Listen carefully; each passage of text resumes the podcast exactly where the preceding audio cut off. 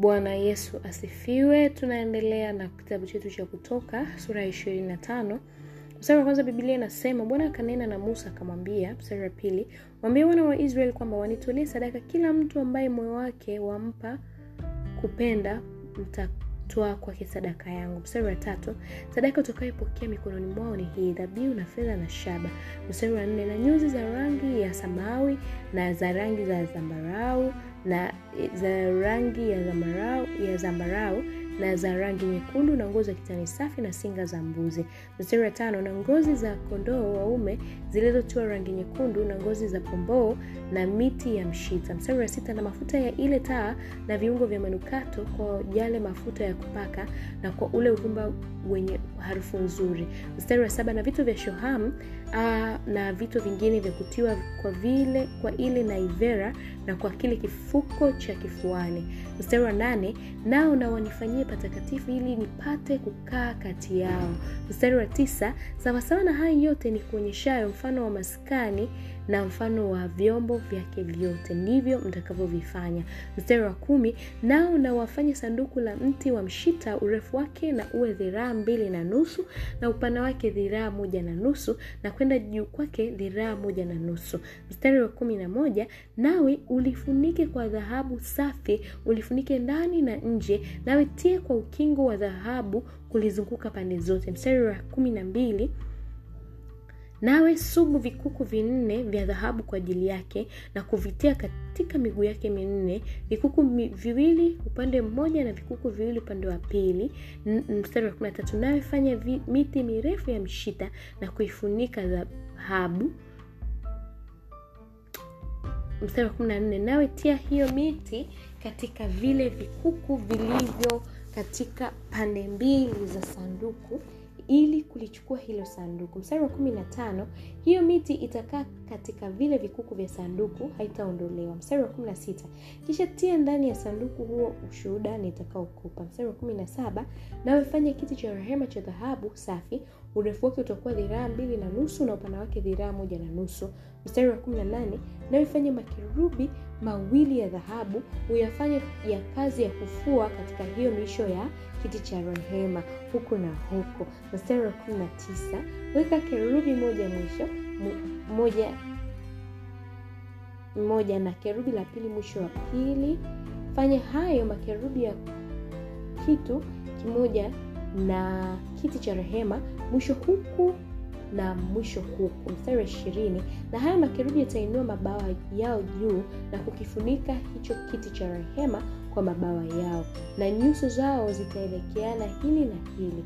Nyuso zao makerubi zitaelekea kiti cha rehema. Mstari wa ishirina moja weka kiti cha rehema juu ya hilo sanduku kisha utie huo ushuhuda nitakaokupa ndani ya sanduku. Mstari wa ishirina mbili nami nitaonana nawe hapo na kuzungumza nawe pale nilipo juu ya kiti cha rehema. Katikati ya hayo makerubi mawili yaliyo juu ya sanduku la ushuhuda katika mambo yote nitakayokuagiza kwa ajili ya wana wa israeli mstari ishirina tatu nayoifanya meza ya mti wa mshita urefu wake utakuwa dhiraa mbili na upana wake dhiraa moja na kwenda juu dhiraa moja na nusu. Mstari ishirina nne uifunike dhahabu safi na kuifanya ukingo wa dhahabu na wa kuizunguka pande zote. Mstari ishirina tano kisha uifanyie upapi wa kuzunguka pande zote upana wake utakuwa nyanda nne nawe ufanyie ule upapi ukingo wa urembo wa dhahabu wa kuzunguka pande zote. Mstari wa ishirina sita uifanyie vikuku vinne vya dhahabu na kuvitia vile vikuku katika pembe zake nne katika miguu yake minne. Mstari wa ishirina saba vile vikuku na viwe karibu na ule upapi ili viwe mahali pa kutulia ile miti ya kuichukulia meza. Mstari wa ishirina nane ile miti ya mti wa mshita na kuifunika dhahabu kwamba ile meza ichukuliwe kwayo. Mstari wa ishirina tisa nayo fanya sahani zake na miiko yake na makopo yake na vikombe vyake vya kumiminia vifanye vyote vya dhahabu safi. Mstari wa thelathini nawe utaiweka mikate na ya uonyesho juu ya meza mbele yangu daima mstari wa 31 nawe fanya kinara cha taa cha dhahabu safi. Hicho kinara na kifanywe kwa kazi ya kufua tako lake na mti wake vikombe vyake na matovu yake na maua yake vyote vitakuwa vya kitu kimoja nacho. Mstari wa 32 nacho kitakuwa na matawi sita yenye kutoka ubavuni mwake matawi matatu ya kinara upande wake na matatu ya kinara upande wake wa pili. Mstari wa 33 vikombe vitatu vitafanywa vilivyofanywa mfano wa maua ya mlozi katika tawi moja tovu au ua au vikombe vitatu vilivyofanywa mfano wa maua ya mlozi katika tawi la pili tovu na ua. Vivyo hivyo hayo matawi yote sita yatokayo katika kile kinara na katika hicho kinara vikombe vinne vilivyofanywa mfano wa maua ya mlozi matovu yake na maua yake. Mstari wa 35 na tovu chini ya matawi mawili la kitu kimoja nacho na tovu chini ya matawi mawili la kitu kimoja nacho na tovu chini ya matawi mawili la kitu kimoja nacho kwa hayo matawi sita yatokayo katika kile kinara mstari wa 36 matovu yake na matawi yake yatakuwa ya kitu kimoja nacho kiwe chote pia kazi moja ya kufua ya dhahabu safi. Mstari wa 37 nawe zifanye taa zake saba nao wataziwasha hizo taa zake zitoe nuru mbele yake. Mstari wa 38 na mato, ma, makoleo yake na visani vyake vyote vitakuwa vya dhahabu safi. Mstari wa 39 kitafanywa kwa cha talanta moja ya dhahabu safi pamoja na vyombo hivi vyote. Mstari wa 40 nawe angalia ya kwamba uvifanye kama mfano wake ulivyoonyeshwa mlimani. Bwana yesu asifiwe. Na hivyo ndivyo bibilia inavyosema katika kitabu hichi cha kutoka sura ya 25 na naenda kusoma uchambuzi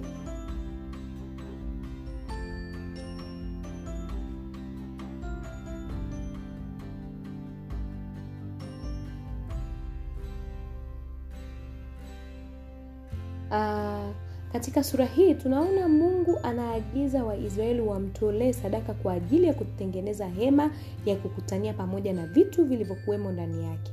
Sambamba na hilo mungu anamwagiza musa kutengeneza vitu vitakavyokuwemo katika hema ya kukutania ambavyo vitatumika kwa ajili ya ibada.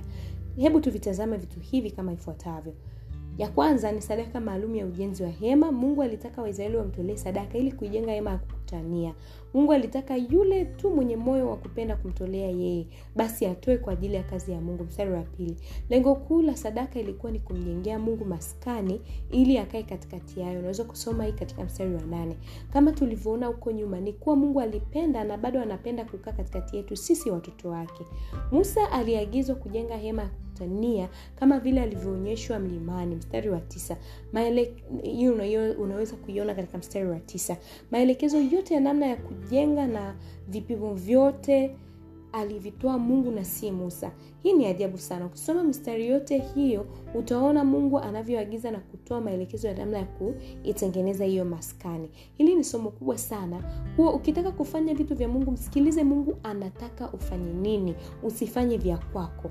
Lakini ya pili mungu aliagiza mungu ajenge pia na ya kwanza sanduku la agano unaweza kuona katika mstari wa kumi mpaka ishirina mbili liliwekwa ndani yake amri zile kumi ile mana na ile fimbo ya haruni. Hili lilifunikwa kwa mfuniko ulioitwa kiti cha rehema ambapo mwishoni mwa kila upande kulikuwa na makerubi wenye mabawa lilikuwa ni ishara ya uwepo wa mungu katikati ya wana wa israeli. Lakini meza ya kuwekea mikate ya onyesho mstari wa 23 mpaka 30 ni hii mikate ilikuwa ishara ya kuwepo kwa bwana kuliko wategemeza waisraeli katika maisha yao yote. Lakini kitu cha tatu ni kinara cha taa. Mstari wa 31 mpaka 40 hiki pia kilikuwa na taa saba za mafuta zilizotia nuru ndani yake ndani ya hekalu. Ziliwakilisha pia uwepo wa mungu katikati ya kambi ya waisraeli. Agizo la mungu lilibaki palepale kuwa musa afanye kama alivyoonyeshwa mlimani. Mungu awabariki sana tukutane tena katika sura ya ishirini na sita.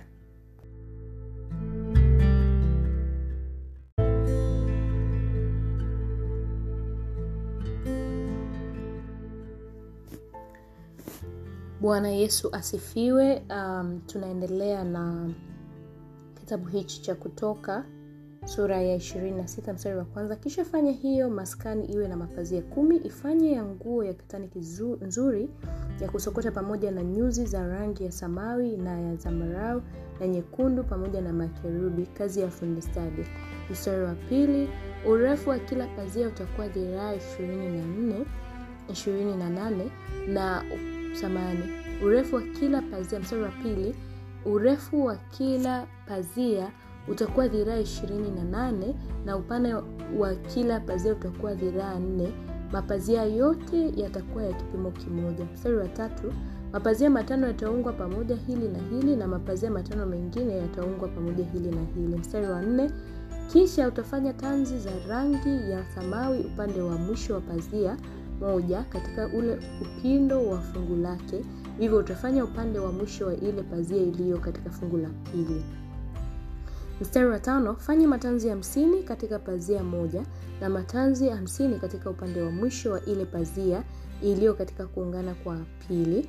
Hizo tanzi zitaelekeana. Mstari wa sita kisha ufanye vifungo hamsini vya, vya dhahabu na kunganya hayo mapazia pamoja na vile vifungo na hiyo maskani itakuwa ni moja. Mstari wa saba nawe fanya mapazia ya singa za mbuzi yawe hema juu ya maskani. Fanya mapazia kumi na moja. Mstari wa nane urefu wa kila pazia utakuwa dhiraa thelathini na upana wa kila pazia utakuwa dhiraa nne. Hayo mapazia kumi na moja yatakuwa ya kipimo kimoja. Mstari wa tisa kisha utaungana mapazia matano mbali na mapazia sita mbali na lile pazia la sita utalipeta hapo upande wa mbele wa ile hema. Mstari wa kumi fanya tanzi hamsini upande wa mwisho wa pazia lile lililo la mwisho katika hayo yaliyoungwa yaliyounganywa pamoja na tanzi hamsini upande wa mwisho wa lile pazia lililo nje katika hayo ya pili yaliyounganywa pamoja.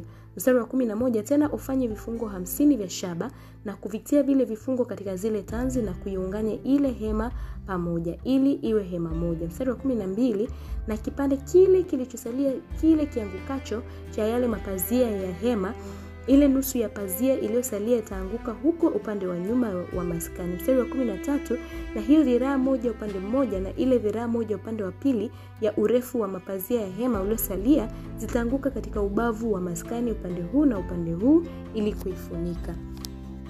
Mstari wa kumi na nne nawe fanya kifuniko cha ile hema cha ngozi za kondoo waume zilizotiwa rangi nyekundu na juu yake kifuniko cha ngozi za pomboo. Mstari wa 15 nawe fanya hizo mbao za maskani za mti wa mshita zenye kusimama. Mstari wa 16 kila ubao utakuwa na urefu wa dhiraa kumi na upana wake kila ubao utakuwa dhiraa moja na nusu. Mstari wa 17 kila ubao utakuwa na ndimi mbili zenye kuunganywa na huu na huu ndivyo utakavyozifanya mbao zote za maskani. Mstari wa 18 kisha ufanye zile mbao za maskani mbao ishirini kwa upande wa kusini kuelekea kusini. Mstari wa 19 nawe ufanye matako 40 ya fedha chini ya zile amba, ambao ishirini matako mawili chini ya ubao mmoja kupokea zile ndimi zake mbili na matako mawili chini ya ubao mwingine kupokea zile ndimi zake mbili. Mstari wa ishirini na upande wa pili wa maskani upande wa kaskazini ambao mash, ish, samahani mstari wa ishirini na upande wa pili wa maskani upande wa kaskazini ambao upande wa kaskazini mbao ishirini. Mstari wa ishirina moja na matako yake ya fedha arobaini matako mawili chini ya ubao mmoja na matako mawili chini ya ubao mwingine. Mstari wa ishirini na mbili kisha ufanye mbao sita kwa ajili ya upande wa nyuma wa maskani kuelekea magharibi. Na mstari wa ishirina tatu tena ufanye mbao mbili kwa ajili ya hizo pembe za maskani zilizo upande wa nyuma. Mstari wa ishirini na nne upande wa chini zitakuwa ni mbili mbili hivivyo zitaungwa pamoja mbao pacha hata ncha ya juu katika pete ya kwanza. Zote mbili ndivyo zitakavyokuwa. Zitakuwa kwa ajili ya hizo pembe mbili. Mstari 25 mbao zitakuwa ni nane na matako yake ya fedha matako kumi na sita matako mawili chini ya ubao mmoja na matako mawili chini ya ubao wa pili. Mstari wa 26 nawe fanya mataruma ya mti wa mshita mataruma matano kwa ajili ya mbao za upande mmoja wa maskani. Mstari wa 27 na mataruma matano kwa ajili ya mbao za upande wa pili wa maskani. Mataruma matano kwa ajili ya mbao za upande wa maskani ulio nyuma kuelekea magharibi. Mstari wa 26 na hilo taruma la katikati lililo katikati ya zile mbao litapenya toka mwisho huu hata mwisho huu. Mstari wa 29 na hizo mbao utazifunika dhahabu na pete zake na kutilia yale mataruma utazifanya za dhahabu na hayo mataruma utayafunika dhahabu. Mstari wa 30 nawe utasimamisha hiyo maskani sawasawa na mfano wake ulioonyeshwa mlimani. Wow. Mstari wa 31 nawe fanya pazia la nyuzi za rangi ya samawi na za rangi ya zambarau na za rangi nyekundu na nguo za kitani nzuri zenye kusokotwa. Litafumwa na kutiwa makerubi kazi ya fundi stadi. Mstari wa 32 kisha litungike katika nguzo nne za mti wa mshita zilizofunikwa dhahabu. Vifungo vyake vitakuwa vya dhahabu katika matako ya fedha nne. Mstari wa 33 nawe tungika lile pazia chini ya vile vifungo. Nawe leta lile sanduku la shuhuda na kulitia humo nyuma ya pazia na lile pazia litawagawanyia lita kati ya patakatifu na mahali patakatifu sana. Mstari wa 34 nawe utaweka kiti cha rehema juu ya lile sanduku la ushuda ndani ya mahali pale patakatifu sana. Mstari wa 35 na ile meza utaiweka nje ya pazia na kinara cha taa kuikabili ile meza upande wa maskani na kuelekea kusini na ile meza utaiweka upande wa kaskazini. Mstari wa 36 kisha utaifanya kusiti, utafanya kusitiri kwa malango wa hema cha nyuzi za rangi ya samawi na za rangi ya zambarau na za rangi nyekundu na kitani kizuri nzuri yenye kusokotwa kazi ya mshona taraza. Mstari wa 37 nawe nguzo tano za mti wa mshita kwa kile kisitiri na kuzifunika dhahabu kulabu zake zitakuwa za dhahabu nawe utasubu matako ya shaba matano kwa ajili yake bwana yesu asifiwe. Na hivyo ndivyo bibilia inavyosema katika kitabu cha kutoka sura ya 26 na tunaenda kusoma uchambuzi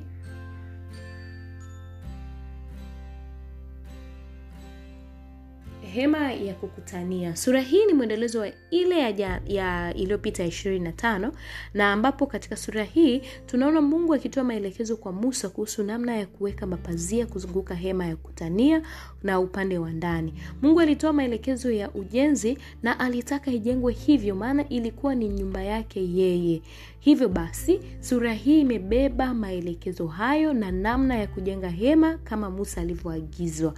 Kwenye mstari wa 33 tunaona pazia lililotenganishwa patakatifu pa patakatifu. Hivyo ilikuwa ni picha halisi iliyoonyeshwa kuwa mwanadamu asingeweza kumkaribia mungu kutokana na hali ya dhambi yao. Kuhani mkuu aliingia patakatifu pa patakatifu mara moja tu kwa mwaka. Alihakikisha kujitakasa la sivyo angekufa uweponi mwa bwana. Mtu yoyote mwingine hakuruhusiwa kuingia humo kuchungulia tu ilikuwa ni tiketi ya mauti. Agano jipya yesu kristo alipokufa msalabani alifanya upatanisho. Pazia hili la hekalu lilipasuka vipande viwili na patakatifu pa patakatifu pakaonekana. Njia ya kumkaribia mungu ikafunguliwa kwa kila mmoja bila hofu ya mauti. Na hii tunaweza tukafanya reciting pia kwenye kitabu cha matayo 27 mstari wa 51 wakolosai 1 20 mpaka 22 waibrania 10 Uh, mstari wa ishirini waibrania kumi mstari wa kumi na tisa. Mungu awabariki tukutane tena katika kitabu cha kutoka sura ya ishirini na saba